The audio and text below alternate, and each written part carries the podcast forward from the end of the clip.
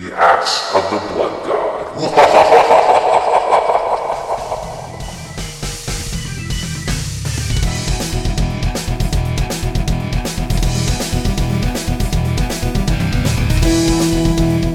Welcome to another episode of Axe of the Blood God, US Gamers official RPG podcast. I'm your host, Kat Bailey, and with me today is my co-host Nadia Oxford. It's just the two of us today. It is. Nope, no Bob, sorry. Um, but we'll have him back again at some point in the near future. We will. We love him. Kind of covering more random things this week because we don't really have a focused topic, but we've got a few topics. Um, we're going to cover a little bit about the RPGs that we've been playing lately because there actually have been a fair number of them. And then we're going to go into Jeremy's recent article, which you can find linked in the show notes, about the campaign to revive Suikoden and whether maybe Suikoden should just stay where it is. and finally, we're going to touch on Nadia's really good article about the Darcsen. Um, well, the I, I suppose the ethnicity that is in Valkyria Chronicles. We're going to Yes. talk a little bit about that. In the meantime, if you want to reach out to us, you can reach me at kat.bailey at usgamer.net or on the underscore katbot. Send us an email sometime. Um, ask us questions. Um, if you have some topic that you want to hear on the show, let us know, and we will definitely respond. We always enjoy hearing from our fans, and We it's good you. to hear you on Twitter. Yeah, we totally love you. Yes. But in the meantime, Nadia, have you been playing any RPGs lately?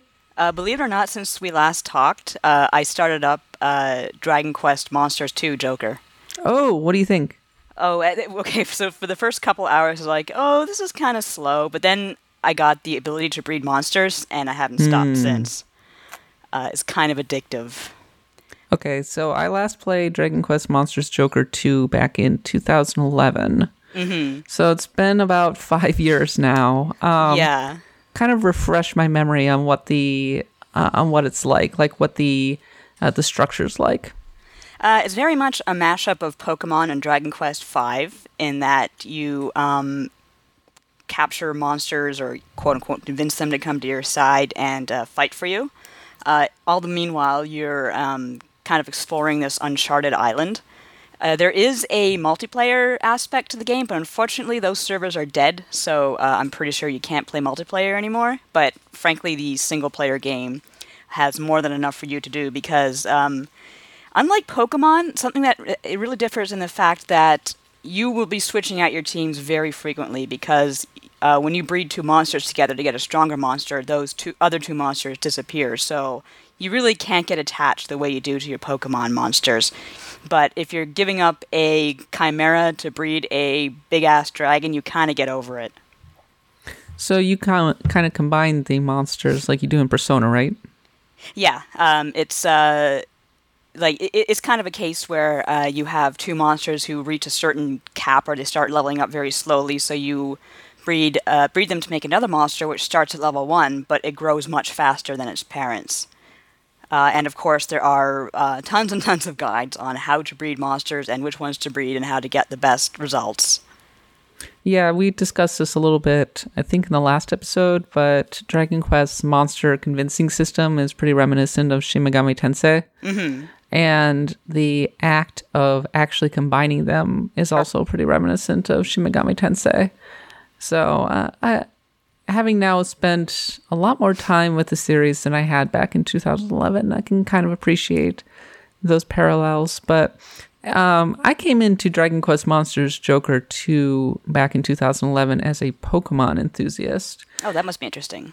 Yeah, it was interesting because I walked out into this world, and uh, if I recall correctly, I just saw these monsters like bonking around and everything, right? Yeah, and uh, they act differently according to whether it's day or night. And of course, you have the huge monsters, uh, and when they're around, the other guys just take off, which I think is a really nice touch. That's what I always liked about Dragon Quest Monsters Joker 2 over Pokemon, which um, always felt m- more mechanical in its nature, which is fine and all. But uh, I found it interesting that Pokemon, which is unabashedly based on Dragon Quest, um, that Dragon Quest would be the one uh, innovating with that formula. Yeah, the, the monsters definitely feel uh, like like monsters. Uh, as you say, Pokemon are just a little more uh, mechanical. Um, they're both great in their own way. I mean, I'd hug Pikachu, I'd hug a, I'd hug a slime. I, I love them both. But um, yeah, definitely the the Dragon Quest monsters feel more like they're out there living their lives. Um, I'm really kind of disappointed that we're probably not going to get Joker three. I, I don't know. I haven't heard anything one way or the other. Maybe E3 will bring us a surprise. Maybe, um, but I don't think it'll happen unless Nintendo picks it up Yeah, and decides it's a 3DS game, right? it is. Well, I I don't think we'll get it unless Nintendo decides to pick it up and kind of dump it onto the 3DS. I hope they do. Yeah, that'd be nice. Um, though Joker 2 ultimately didn't really keep its hooks in me for that long. It's uh, it, it is a very uh, and like time intensive game uh, because there is a lot of grinding. Yeah, uh, from a Pokemon perspective, it didn't really have the depth of Pokemon. Ultimately, it was a lot more about collecting and leveling up your monsters, right? So Yeah, pretty it much, Didn't like- have the the team building aspects, I suppose. No, as as I said, it's hard to get attached to monsters because uh, they either get outclassed very quickly or you have to breed them to make better monsters. So it's not like it's not like Pokemon, honestly, where you do level up your Magikarp and it becomes a Gyarados and you become really fond of it. Um, it's it's the monsters are there and then they're gone. So I, I said that I kind of came at, at it from the perspective of a Pokemon player. Well, you've very much come at it from the perspective of a longtime Dragon Quest fan. Like, Mm-hmm. what what do you think of that? What of it from that perspective? Uh, well, I will say one reason I hope that three uh, that Joker three gets to us is because um, the character models don't look very good. The uh, the monsters all look pretty okay, but the environments are kind of repetitive, and the character models are not very good. But um, the story itself is all right. Um, I don't have any problem with that, and uh, I I do really much do very much enjoy the monster collecting, even if you know every single monster doesn't make an impression on you. But uh, it, it it can use a little more personality because your uh, protagonist is very much the mute protagonist who doesn't even change facial expressions. like they do in Dragon Quest. But Mm-hmm. uh, I was just looking at my shelf and like kind of pondering the DS games that at the time looked really good, and I don't think look quite as good anymore. There's a few of those. it, especially the 3D on the DS, didn't end up holding up super well. Yeah. I mean, certain games do still look really good. Um, I would argue that the Dragon Quest remakes still look quite good. They do. Um, Five and six look fine, and four as well. Yeah, uh, Pokemon Black 2 and White 2 actually end up looking pretty decent, but there's kind of a pixely look to like all DS games, not the least because I'm playing most DS games on my 3DS XL. Yeah, same here. so it's a it's a lot I, I- guess that's just a consequence of the platform that I choose to play them on. But yeah, there, unfortunately, there's not much you can do about that. Uh, as I said, I am glad that uh, Dragon Quest uh, Monsters, uh, Dragon Quest Jokers, whichever, which comes first, is it Dragon Quest Monsters Joker or Dragon Quest Joker Monsters? That game that I am playing right now, I'm glad that they did kind of dedicate all their uh, resources to uh, making the models for the monsters look okay. One yeah, they I- looked great. One thing I do like is that they're to scale. Um, like I had Yeah. a party with a, uh, gosh, like a little tiny thing, probably a slime or something fun like that, and a red dragon. And the red dragon's huge. And you can see your trainer behind the red dragon, and so you really do get the sense of scale that you don't get with Pokemon. Yeah, absolutely. Well, most of Pokemon's monsters aren't that big anyway. Well, Wailord's kind of huge. Wailord's pretty big. If you've ever played Pokemon Ruby and Sapphire, Yes. the remakes, Omega Ruby. uh-huh. So at the end of the game, like you find the, the cover legendary, um, crap, uh, Kyogre and what's his name? Groundon? Groundon? Gruden. Gruden, Yes, Groudon. Um, you find Groudon and he's like in a lava pit or whatever. And he's like, raw, I'm so big and angry or whatever. and then your character climbs onto him and he's about the size of a small pony. Yeah. And you're like, uh, okay. he's not as uh, intense and scary uh, from that size. It's like, yes, you're a very, very threatening legendary. You know, let's go to the store and get some ice cream. yes, exactly. Wow. And he's like, I, I think I can't remember. Like, I, I remember the official. I remember the official material saying that Groudon's like 30, 30 feet tall. Yeah, the legendaries, most of them are supposed to be pretty huge. Now I kind of want to look this up because maybe maybe the game just didn't have it to scale properly. Ba- Maybe So- it was a baby. Baby Groudon. yeah. Pokemon is so weird in the way that it doesn't really say whether a legendary is actually unique or not. Like Yeah. in the show, and I know that the show's not canon, and I can't believe we're getting into this, but in the show, they'll have multiple legendaries. That's right. Yeah. But in the but in the games, like they're all uniques, and Yeah. you can't breed them together. But you can Yeah. get multiples. Like you That's can go out and get. I, I don't know. You can often find like a Groudon. Like let's say a lot of the games will have ways to capture a previous generation's legendary. Mm-hmm. And so if you kept a previous generation's legendary, you can add it to your collection and have like five Suicunes, which I kind of do. Well, I would too. I don't know if you ever heard the story uh, that someone relayed on the internet. It's out there floating around about uh, this kid who grew up uh, with Pokemon Yellow, and uh, he- played against someone whose mother had bought him like six copies of the game just so he could get six Mewtwo's, and he named them all after Adam Sandler movies. Are you serious? Yeah, so he was talking about how he got beat by Happy Gilmore. so that was a that was a hell of a thing. Oh, there comes Billy Madison. Yeah. Jack and Jill's right around the corner. Oh dear. Imagine according get- to Bul- according to Bulbapedia, uh, Groudon is 11 feet tall. Oh, that's not too huge. So that is kind of pony sized in a way. Not maybe not a pony, maybe more of a Clydesdale. but extremely dense. It's Yeah. like 2,000 pounds. Oh my gosh. Yeah, this one kind of like chubby Gruden, I gotta Uh, say. Don't take him on the elevator, you'll die. exactly. Uh, so he's very dense. He's not super tall, but he's extremely dense. I've, I like I keep looking at these numbers and thinking, am I reading these wrong? But no, it's 3.5 meters tall. Wow. So he's like That's it. he'd have to duck under the duck his head to get under the doorway, but that's about it. exactly right. That's so I think an 11 foot tall Pokemon would be still kind of intimidating, but maybe not the world destroying primal Pokemon that you were kind of expecting. Yeah, that's kind of what I was expecting. I was thinking like 30 feet tall and, you know, 50 feet wide or something. Yeah. Anyway, moving on uh, to another JRPG that we both played recently. Um, and I have a cat in my lap now. I have been playing Bravely Second still. Mm-hmm. And my update is that I played a whole bunch over the weekend um, because I brought my DS with me to a friend's house and I was watching Bob's Burgers while playing uh, Bravely Second. Really good, uh, really good Brave uh, Bob's Burgers companion game because you can just sit there and grind while watching the comfort food that is Bob's Burgers. It works out really well. Were you playing on uh, easy or uh, difficult or normal? I I play on normal. yeah.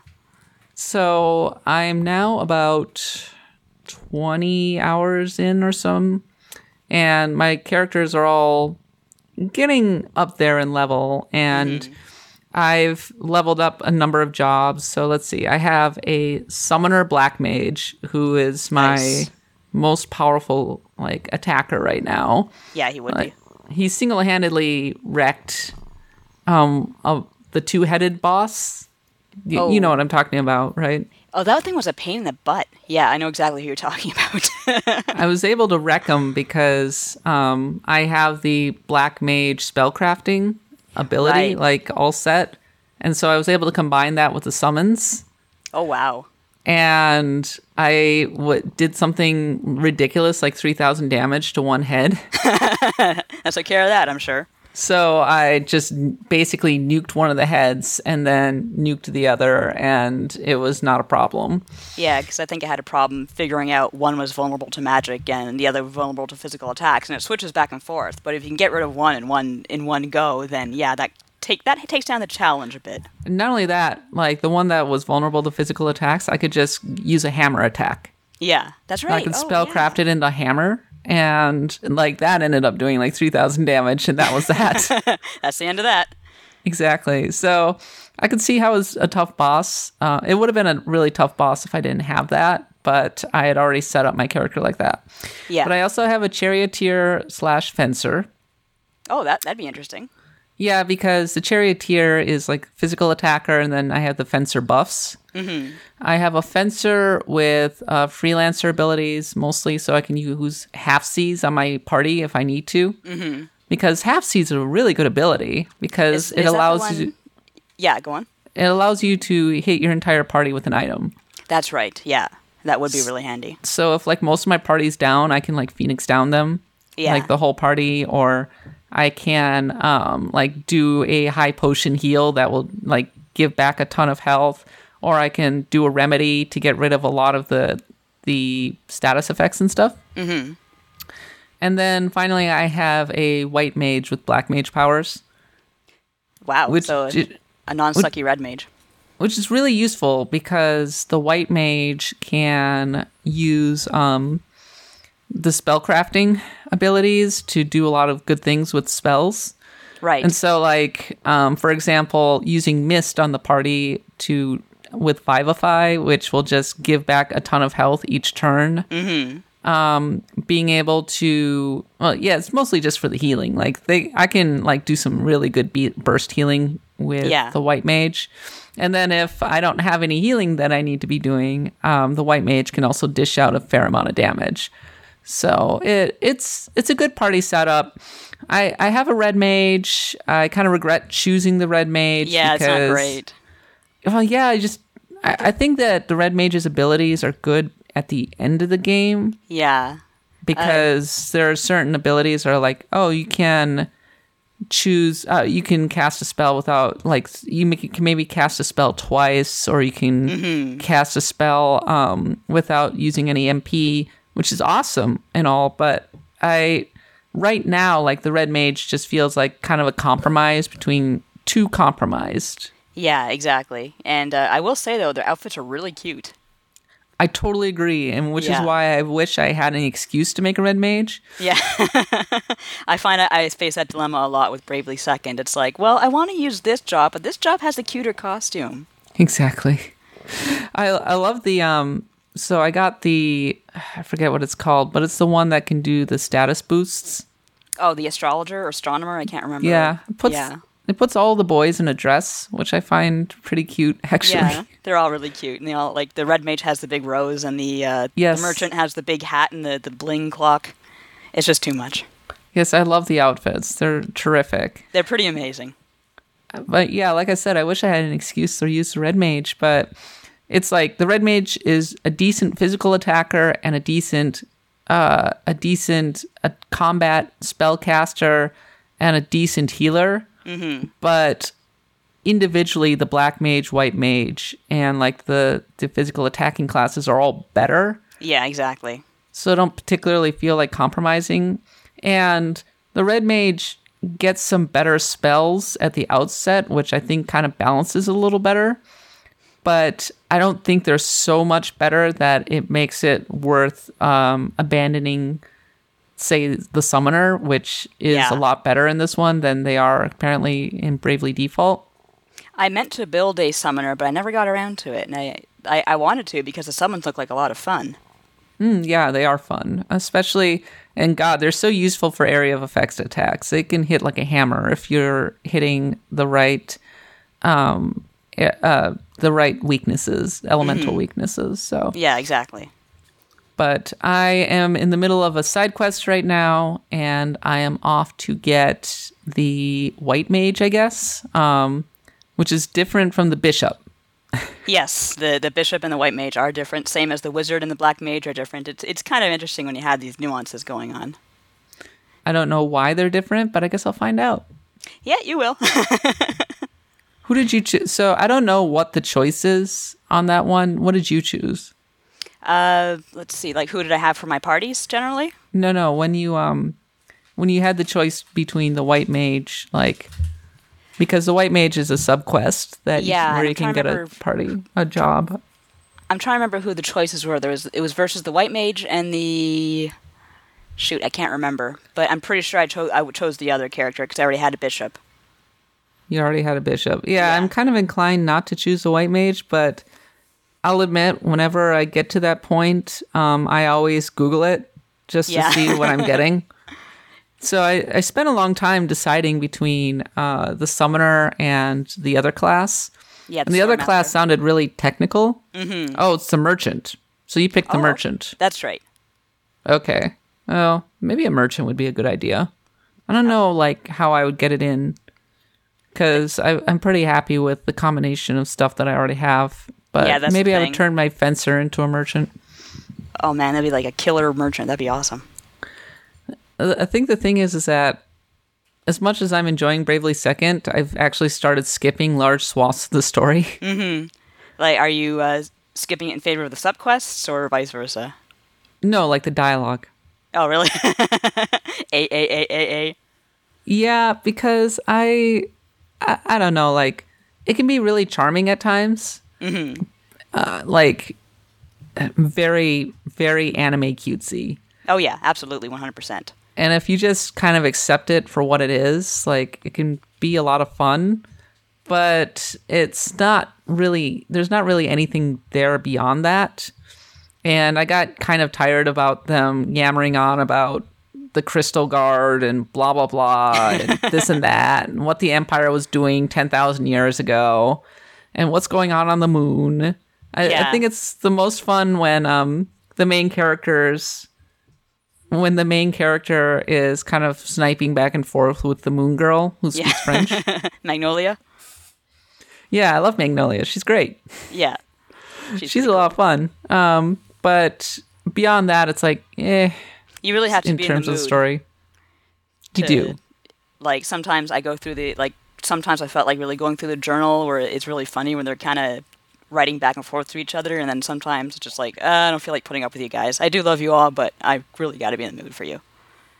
Yeah, exactly. And then also, like, I've playing, I was playing through some pretty tough dungeons, and so I was focused more on my job, like, kind of layout, and then also, well, like, basically optimizing my party, leveling my guys up. I've discovered that the subquests are basically mandatory because unless you want to grind, uh, Yes. the main dungeons are going to be too high a level for you to just tackle outright. Like I tackled one where that the I tackled a level 24 dungeon at like level 22 and I made it all the way to the end but the boss was like just destroyed me. Yeah, yeah, I can see where you're coming from. Although I found that later on the subquests weren't so mandatory in that regard, but early on, absolutely. Yeah, so I well, well right now so but it's fine cuz I I want to do every side quest anyway cuz I don't want to miss out on any jobs. Exactly. So you, you kind of have incentive to do them. And there's usually like kind of a story element attached to them, especially uh, if you played the first game, you recognize some of the characters.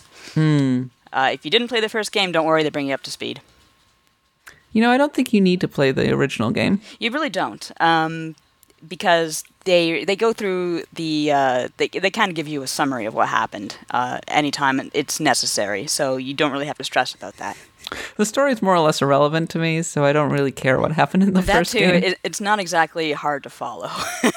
no, it's not. And like the the moment to moment character interactions and just kind of the beauty of the world. I mean, I love looking at the city, like the art for the cities. yes, they like are the yeah, they are. just gorgeous. Yeah, and even and the Cupid doll characters have grown on me too. Yeah, they're cute. But in terms of like the actual really sustainable world building, eh. Yeah, The villain looks like Tuxedo Mask and he has like a fairy or something. Yeah, his name is Kaiser Oblivion, and you pretty much get what you expect. Yes, exactly. So, uh, all basically what matters to me is that I can build a settlement on the moon or something. it, yeah, it's kind of a um, a play on what you could do in the first game where you rebuilt Tiz's town, but the Yeah. idea is pretty much the same, and it is kind of cute because you can see little people walking around. Yes, and I can obsessively collect jobs and slowly but surely optimize them. Exactly. If you like like the if you like to customize your RPG experience, like the game provides endless opportunities for you to just get into it. What kind of scared me off Bravely Default was a lot of people saying, uh, yeah, like once you hit a certain point, you have to do a lot of grinding. And I was like, oh, I don't really want to do a lot of grinding. Uh, I heard this becomes kind of a drag. Oh, it starts repeating a lot of bosses. Okay. Um, then I'm not going to put that much time into this since I wasn't super impressed by the story at the outset. Oh, I was just gonna say the second game. Uh, I don't think it was uh, very grindy at all, but that's a matter of opinion. Some people might feel differently. So far, I have not felt like it's been grindy, but I'm in like chapter two. Yeah. So, and, and to be clear, like chapter two's a pretty decent amount into the game at this point. So, Yeah. because chapter one, the prologue alone is like five hours. yeah, it's not short. No, it's not. And there are actually aren't that many chapters, but so yeah, uh, I think chapter four was when the grinding kicked in in Bravely Default. Uh, so maybe there's more grinding, but so far I haven't really seen it. And especially because you have the the option to keep fighting and get double experience. That is like a, a big uh, uh, a big help in grinding, and I don't think the first game had that. And I think Didn't. yeah, I think that makes a big difference because not only is it fun to do, but it really does give you a massive experience bonuses. Yeah, it's really helpful, especially like once you get to the point where you have a pretty good handle on a, a particular area's enemies. Mm-hmm. Like each area you'll walk in, and initially you'll be like, "Oh crap, these guys are way more powerful. Ah, I can barely handle them. I have to do so much healing when I'm done with them." Yeah, And then you get to a certain level, and you get certain abilities, and you figure out what their elemental weaknesses are, and you're like, "Oh, this isn't so bad. Okay, I can handle these guys." Yeah. So. Anyway, uh, Bravely Second, I have been enjoying, though I'm going to have to put it aside for a little bit because um, we just got code for Odin Sphere Leifthrasir, which I think may be out now. Um, at the very least, the review embargo was up. yeah. Um, unfortunately, there was a bit of a snafu, and Atlus didn't get us the codes on time. Thank you. Sorry, John. I, I don't mean to be harsh on you, but You guys are cool. no, we we still love you, John. It's okay. But yeah, so we got the codes, and I, I've just installed it, and I've started to play it for review, and I've played through the first chapter. So so there are multiple characters in Odin Sphere, and the game starts with you playing as Valkyrie, which I'm totally okay with because Valkyrie Profile is one of my favorite games ever I never played it. uh, you really should. And though it's kind of hard to find now, It probably is. Yeah. which is a shame because it, like, it, I, I, I really wish that at a minimum it were available on PSN. Mm-hmm. But it's not, nor will it ever be, it seems like. So you'll just have to content yourself with spending $100 on a couple of discs. I'm on my way. Yes, exactly. So, but no. Uh, so yeah, I like the whole Valkyrie thing, even if it's totally different from from Valkyrie profile, and you're fighting across a battlefield, and uh, it's 2D, and it's a side-scrolling game, and it's a beat 'em up, Nice. which uh, is kind of in keeping with what Vanillaware generally does with its games. It's a beat 'em up where you take the souls of your enemies and use them to fertilize mulberries. Wow. Mm-hmm. I, I didn't know what to expect with this one. And then the mulberries give you experience. oh. Yep. So the beat 'em up part is just okay so far. Mm-hmm. It's not like anything super special. Um, and I think it's because it's kind of a tutorial Yeah. stage, but it's been really easy so far. Beating up people is easy. Yes, well, I've I've basically been able to work my way through the first like couple bosses and like lots of enemies without even really being touched. Mm-hmm. So, um, like you fight a big dragon at the end of the first chapter, and you basically I was just jumping behind it and whacking him until he like turned around and then I jumped behind him again, did the rinse and repeat. But it's beautiful. Right. It is a gorgeous game. Um, you, you see that like literally the second that you turn on your Vita and you start playing this game, you see this girl go and pick up a book from the bookshelf and you walk over to her chair and open it up and the animation of this character is so impeccable. Mm-hmm. I'm just like, oh god, this game is amazing looking. But maybe not as good looking as Dragon's Crown, actually. You know, I've been meaning to play that one, and I haven't gotten to it yet. Be- Dragon's Crown is a great game to play with your friends, I don't have in my friends. opinion. Oh, I'm sorry. um, I wouldn't recommend necessarily. So, so here's the thing: you can. Well, you don't really have a Vita, do you? I don't. Um, you I, don't I, have I. I have been looking into that though. Well, it's it's better on the PlayStation 4 in the sense that you get a much better appreciation for the visuals and you um and the online's a little bit better and it doesn't and the Vita version has frame rate issues at times. Mm-hmm. But it's a grindy kind of game, especially at the midpoint. Right. And in that regard, it's the kind of game that you kind of want on your Vita. Yeah, I can see why. Grind But- games are better on handheld. It's very much a co-op game. Yeah. Yeah, so that's why you want to play with your friends. I'll find some where I'll play with my cats. Or my husband, I guess. I beat the final boss in Dragon's Crown. Really enjoyed it. Um, and then the game's like, great, you beat the boss. Uh, now do it again. Do they give you an like- incentive to do this again? Uh, more leveling up. Why not? Yeah, and I'm like, eh, I don't really want to. the good news is that you can play with random groups, but Odin Sphere, or not Odin Sphere, Dragon's Crown is a few years old at this point, so I don't. People have moved on a bit. I think. People might have moved on a little bit from Dragon's Crown. Um, I don't think it was all that popular outside of a small group in the US, at least, but I really liked it. And I, I think that it looked a little better, at least in terms of animation, if not necessarily character design. Mm-hmm. Where I, I think the Odin Sphere Leifthrasir I think the character models, like you can see the vestiges of the PS2 look Yes. just a tiny bit. Just, Yeah. just a little bit. Like the ad- like the backgrounds are amazing, and like the presentation is phenomenal, and most of the time the characters look terrific. But uh, the actual main character that you're playing with um, made me think back to the PS2 version. Not necessarily a bad thing. No, I just think you get- Dragon's Crown looks a little better. Yeah, you get the nostalgia combined with the uh, new stuff. Anyway, uh, Odin Sphere. Let's see, Nadia. I gave you a PS4 code. You Yes, can so I'll it. be I'll be playing that very soon.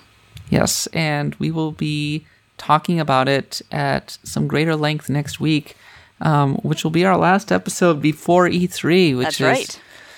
completely terrifying. Oh my god, I don't even want to think about it. We'll get through it. I promise.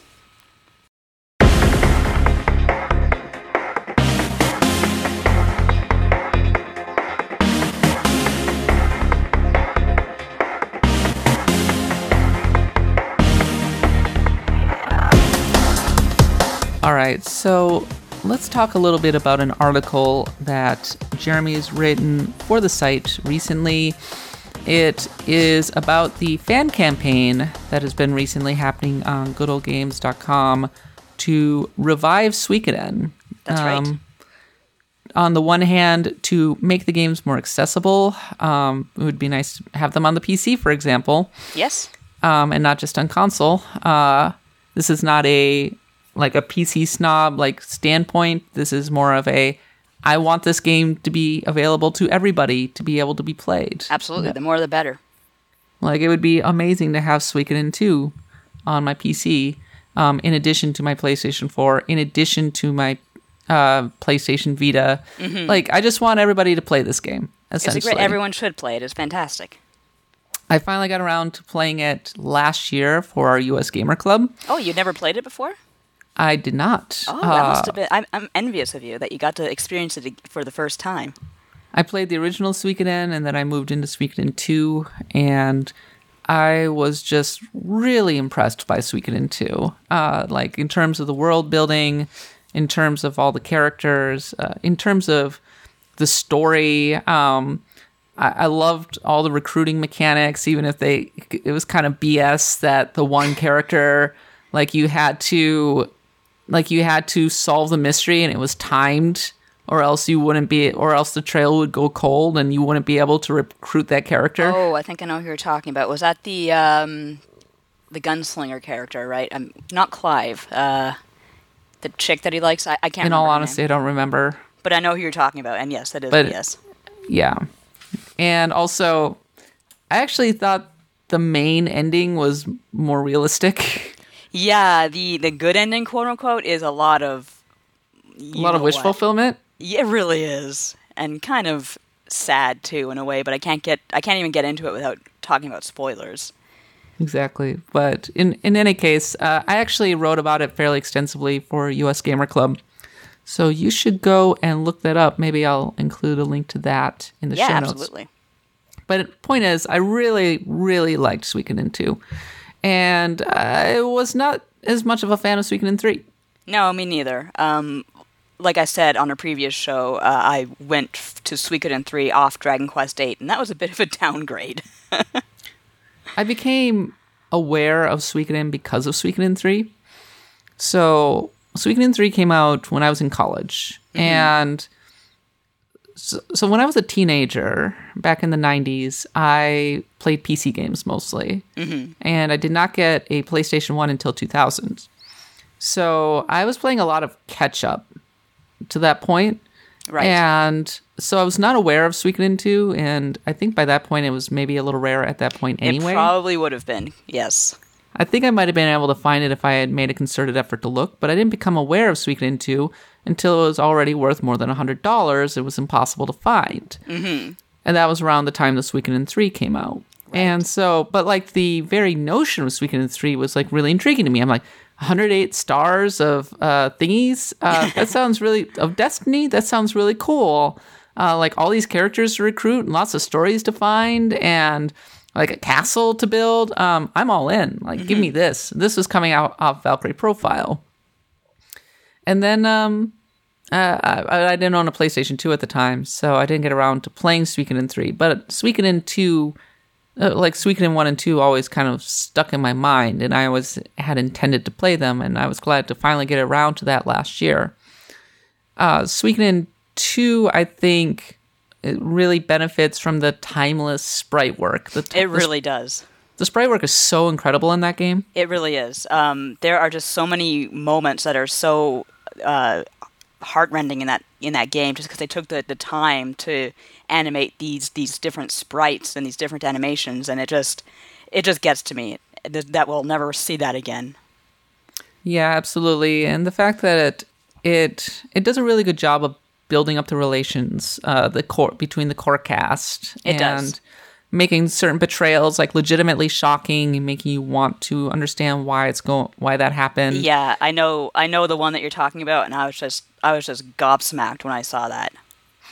And of course, it has a completely amazing villain. Um, It does. as we discussed in the the best boss battles episode of Acts of the Blood God, and like it works on so many different levels. But uh, as we all know, Suikoden was not so great after three. Uh, Suikoden four, notoriously one of the worst games in the series Yeah, uh, in part because the creator ended up leaving the series and taking his particular vision with him. Um, the last game that his vision was kind of incorporated into was Suikoden 3.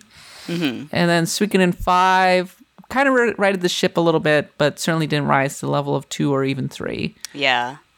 And then uh, Suikoden Tierkris, which I have not played, but is by all accounts terrible. I think a, a friend of mine gave it to me. Like we kind of played a game of hot potato. Like you take it, no, you take it, no, you take it. So I don't know who has it now, but I never played it. Our mutual friend Shivam is one of the biggest Suikoden fans I've ever met. Yeah. Um, he has a giant Suikoden 3 poster in Oh his my home. god, I'm so jealous of that thing. Yeah, it's Oh. awesome. Um, because say what you want about Suikoden 3, but the box art for that game was amazing. The character art, nothing wrong with the character art. Absolutely not. And he hated Suikoden Tierkris, so So there is no hope. he was legitimately let down by it. But I don't blame him. Poor guy. But now uh, fans of the series want it to come back, and frankly, I don't blame them. Mm-hmm. Um, well, what's your take on that, Nadia? Uh, in a perfect world, I'd like to see somebody buy some. I'd like to see a company that who cares buy the series and do right by it because I really do think if Konami thought to make a Suikoden game again, it would not be anything like what any of us want. What do you think it would be? Probably some mobile free to play thing. No, don't say things like that. I know Ah, I've already seen that. Horrible I've blasphemy.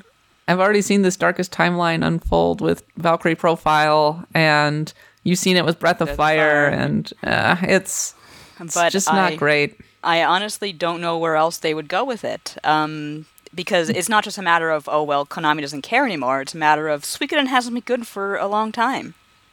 I think what Suikoden fans want is for them is for Konami to go. We have seen the light. We've Oh, that would be- determined we've determined that Suikoden is a franchise that deserves like millions of dollars and a huge team. So what we're gonna do is make like the best looking RPG. It's gonna put like Final Fantasy 15 to shame. It's gonna have this huge world. It's gonna have all of the characters, and you're gonna be so happy.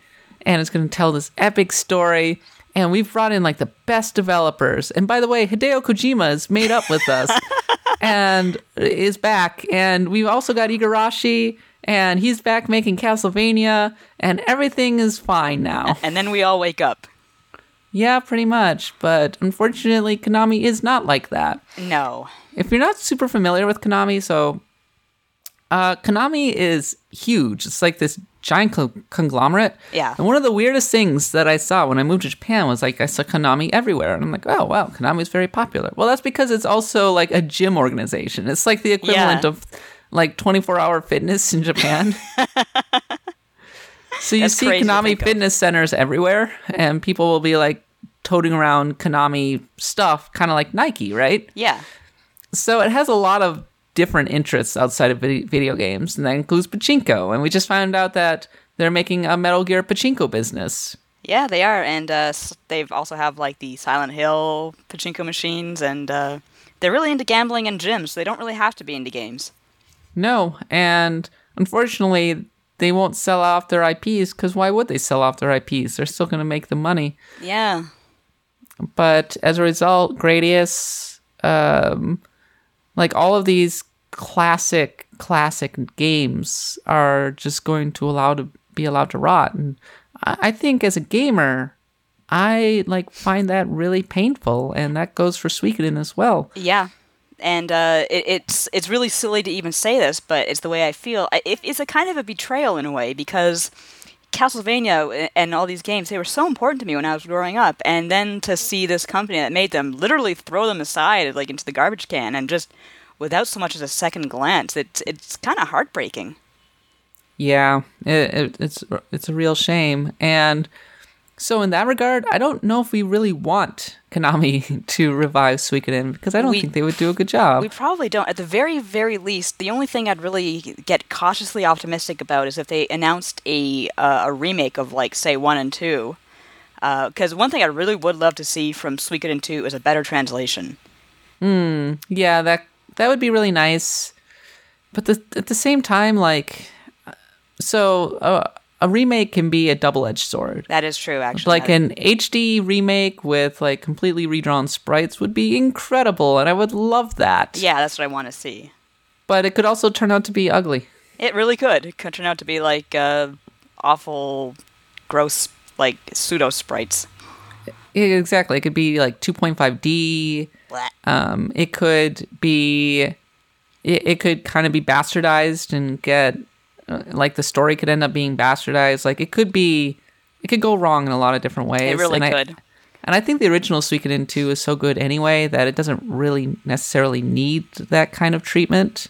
It holds Yeah. up really well. It does. You're absolutely right. It's just a matter of I'd like to see revised, revived interest in the game itself. But Absolutely. I think like just like I would love to see revived interest in Valkyrie Profile. Like we want to see our favorite games thrive, but we mm-hmm. want to see them thrive in the right context. Which is true. why I think that the absolute best way to go about a new Suikoden game at this point is to give it the Stardew Valley treatment. yes, I, I would buy that totally. I think a lot of people would buy it. I think that a that a new Suikoden that uh, was really that was made by an indie developer that captured kind of the classic storytelling in the in the world and the huge number of characters to recruit with that really good sprite work would go over phenomenally well. Yeah, I, I'd play it. That's for sure. Um, it's a is a pretty ambi- ambitious project though. Like Stardew Valley is by one person, and it took him what four years or something like that. So, uh, so some ambitious indie out there. Come on, get started. Don't let us down. Yeah, but Stardew Valley showed that there was a real appetite for a new Harvest Moon game that was kind of in the classic mold and really, really well done. And because we sure hadn't been getting that from Natsume, No, with unfortunately. all due respect to Natsume. Um, so as a result, like word of mouth and everything and positive reviews, like propelled this game kind of to the top, and it was like everything anybody had wanted, and it made us realize how much we had actually missed having a good start Harvest Moon game. Yeah, absolutely. And I think the same could be done for Suikoden. Because Well, frankly, like to see it. I don't trust Konami anymore. No, um, at this point, uh, if Konami announced they were doing something with speaking Suikoden, I'd probably cringe and like just look like a like a dog that's been beaten, just kind of eye them. Yeah, absolutely. Um, yeah, you know, the only Konami game I play anymore is Pro Evolution Soccer. Well, they care about that, as far from what I hear.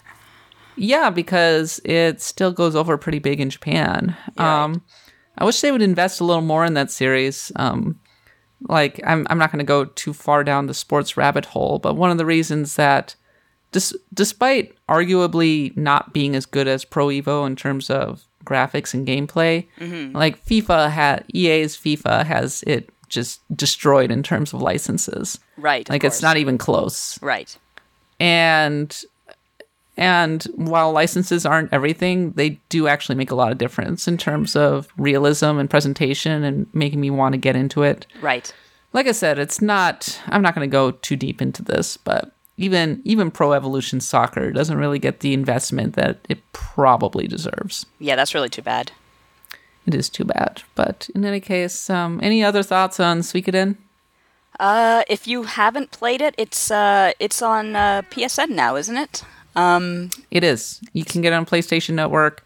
It took forever for Suikoden 2 to get released on PSN because they were legitimately concerned about the localization and they were like, "Oh, the localization is terrible." it's not the worst, but it's not the best by any means. But it's definitely passable.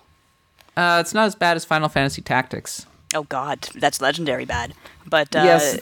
the only huge complaint I have about uh, Suikoden 2's translation is somebody loved their punctuation marks. Good lord! Don't we all? Exclamation mark! Exclamation mark!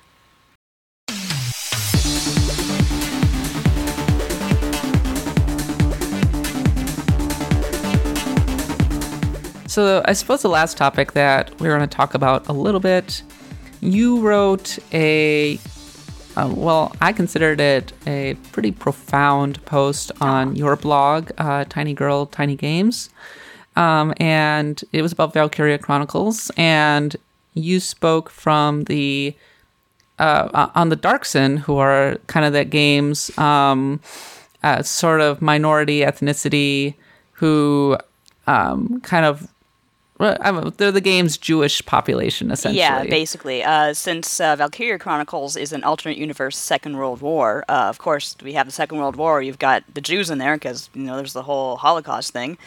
Uh, so I wasn't really expecting that, to be honest with you, because, uh, like I said in my piece, um, Japan and video games, uh, you don't get that many Jewish characters. Even in the West, you don't get too many uh, ca- Jewish characters in video games.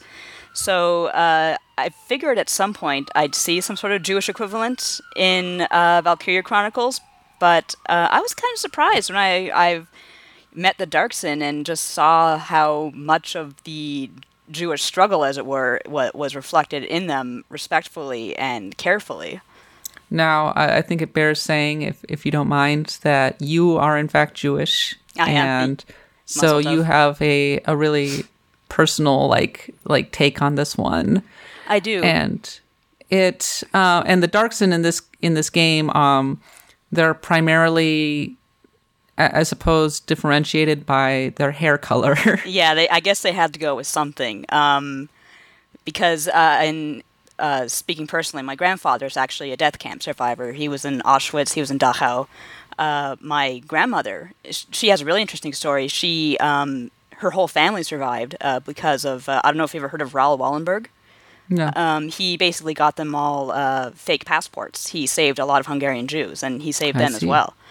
So uh, I am kind of familiar with you know the uh, the really dark side of the concentration camps, the the war, and, and all of that. And of course, uh, not all Jews have dark hair, but they kind of had to have an identifier. So I guess they went with what they could.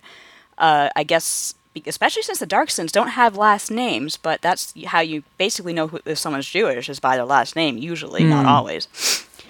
But um, yeah, I was just. Uh, it, like I said in my piece, it's not just a matter of they were victims and martyrs. The Darks didn't fight alongside you, and I, I really appreciated that. Like I had um, mostly Darcsens in my in my troop, to be honest with you. In the uh, your troops in general, uh, one thing I found really interesting, I mentioned this in my review as well, is that um, you have your characters, your quote unquote good guys. They have the some of them have the Darcsen hater detriment, where as with all status detriments if you're afflicted by it your your stats are lowered so you have this basically that's the game's way of reflecting anti-semitism as it is and it's really interesting that they didn't restrict it to bad guys you have these people on your team who hate darcsens as much as anyone else Yes, absolutely. Um, I, and I think that's maybe kind of crucial.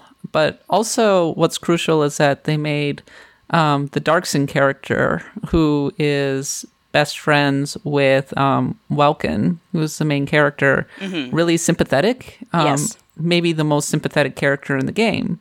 yes. Uh, that's isara right? Yeah she she um is really mistreated a lot of the time even by her own allies. And at the same time though she like perseveres. Um she's really strong. She's really resourceful um and, and you see that from the very beginning of the game and so uh, you just like naturally really like her You do. and uh, especially since uh, well the first thing she does is take a gun out of another soldier's hands when he's pointing it at her so that's pretty cool Uh, but the, like in the game's lore, if I recall correctly, the Darcsens are blamed, like personally blamed for a particular event. Was it the destruction of the Valkyria? Was that it?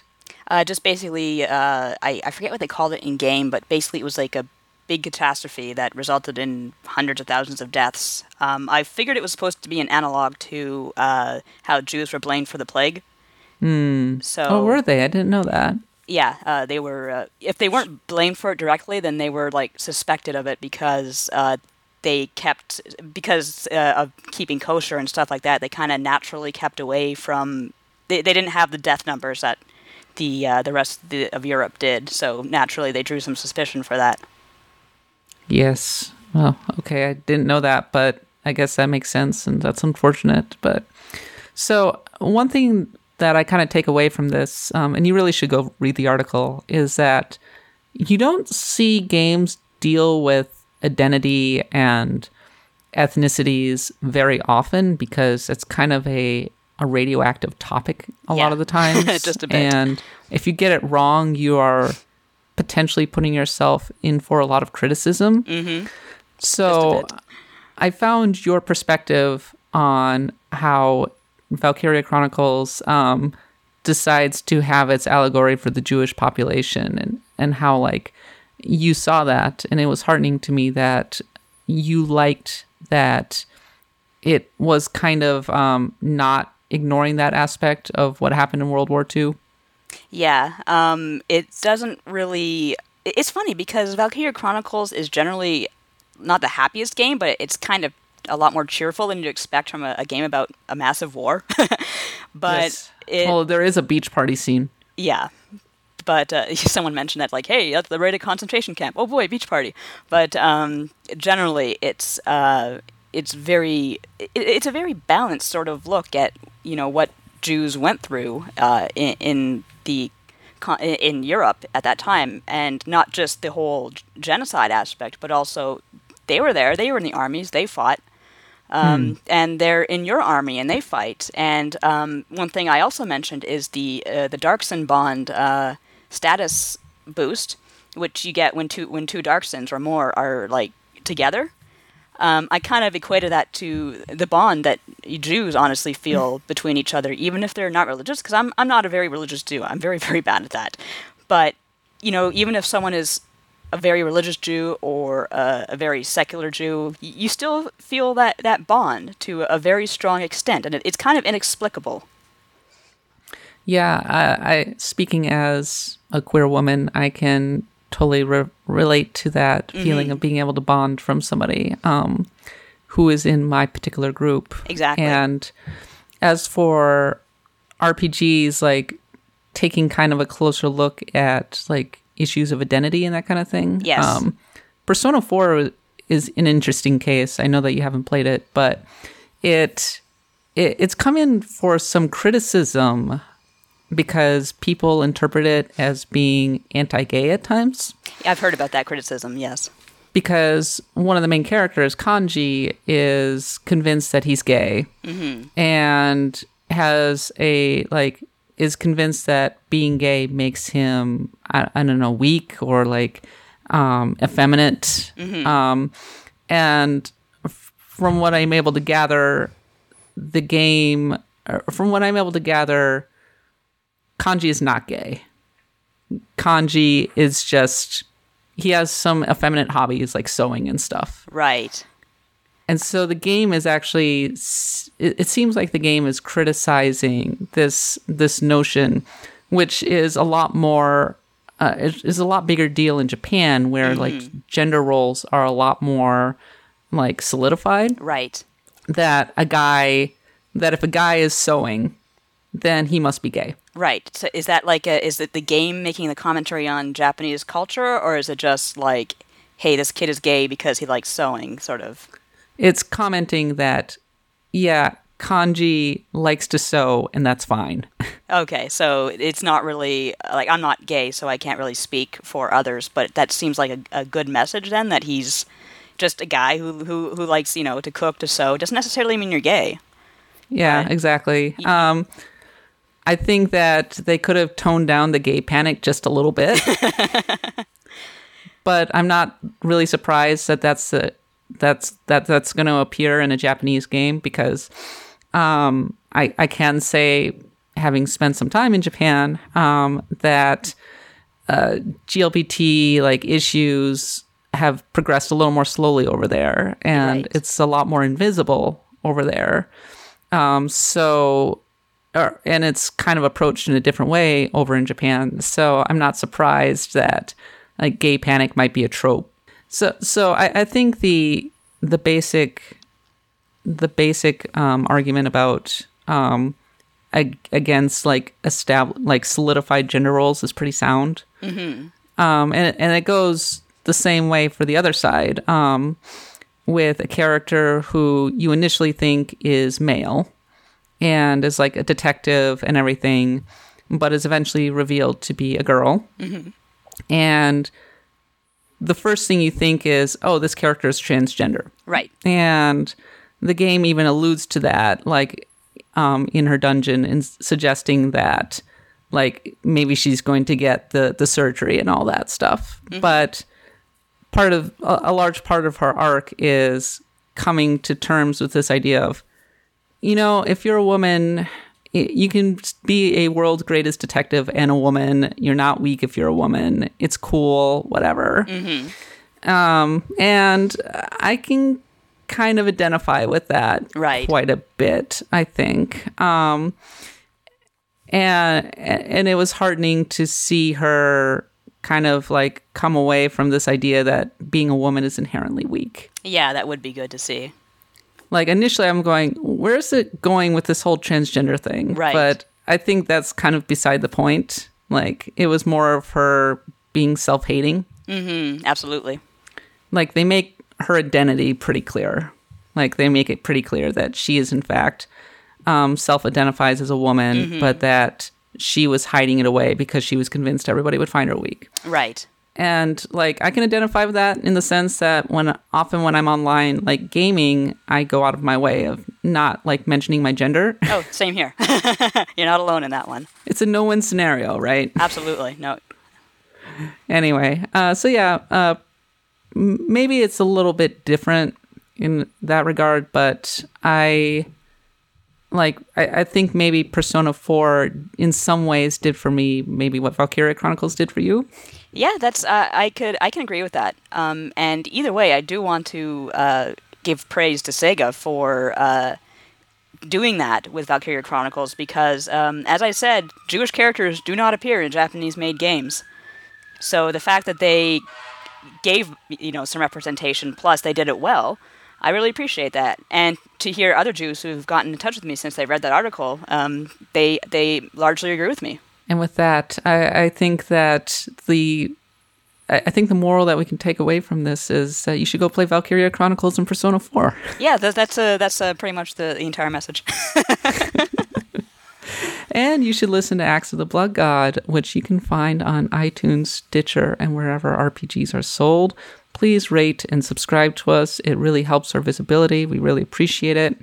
Um, and you should also know that you can find us on From Us to You, which is our flagship podcast. It's our video podcast. Our production values have been increasing week to week. They have. I know how to do like fancy transitions now. I'm so excited. It actually looks like a professional thing that I'm doing now. It does. It looks really good. Uh, kudos to that. Well, thank you. I really appreciate it. But Nadia and I are both on that episode, or both on that show. In the last episode, Nadia's conversational topic was the new Mega Man cartoon. Yes, it was a good time. we have some things to say about that. Just so, a few. just a few things. But in the meantime, you can find Nadia um, on Twitter at Nadia Oxford, and you can find her on our blog, um, Tiny Girl Tiny Games, where um, the aforementioned Valkyria Chronicles blog can be found. Is there anything else you would like to promote? Uh, basically, uh, anything I read on US Gamer is fair game. I'd love to hear from you anytime. Absolutely. Um, and I, as I record this, I am in the process of writing about why I'm so freaking hooked on Far Cry 4, or not Far Cry 4, what am I talking about? Fallout 4. Yes. So you should go check that out because I, I think that it really cuts to the heart of why I've been into this game. And uh, a year ago from this recording, that's when the game was announced. So uh, Wow. celebrate. Yeah, a whole year ago. That's Yeah. crazy. It feels like that game's been out forever. I know. But I'm ready for another Elder Scrolls now. So like I'm ready to go out and fight some more dragons and like build a medieval settlement with houses that aren't crap. Made out There's of like blasted Ma- materials. you know, if there's one thing that drives me crazy about Fallout 4 settlements, it's that you find like these prime settlement locations, but like this really awesome house that you want to build on has like a shattered roof.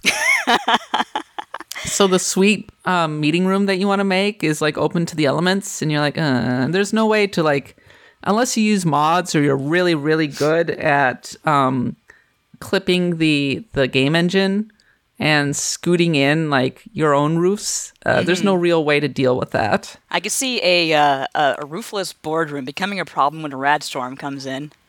Yeah, just a little bit. Um, the castle that I've developed has a, a nice house and it's missing half its roof, but luckily the first floor is actually enclosed, so I was able to put a nice little bedroom in there. Oh, that's nice. Yes, it is totally nice. But yes, go check out that article. And of course, stay with us as we continue to make more new episodes of Acts of the Blood God. We'll be back next Friday, probably talking about Odin's Sphere Leifthrasir. Yes. And maybe talking a little bit about E3 and what is to come. And hopefully, we do an, at least one episode during E3, possibly even two. Though we're going to be very busy, so we'll see what happens. Indeed. In the meantime, I've been Kat Bailey, and Also, we've had Nadia Oxford. Thanks for listening. Thank and you. until next time, happy adventuring.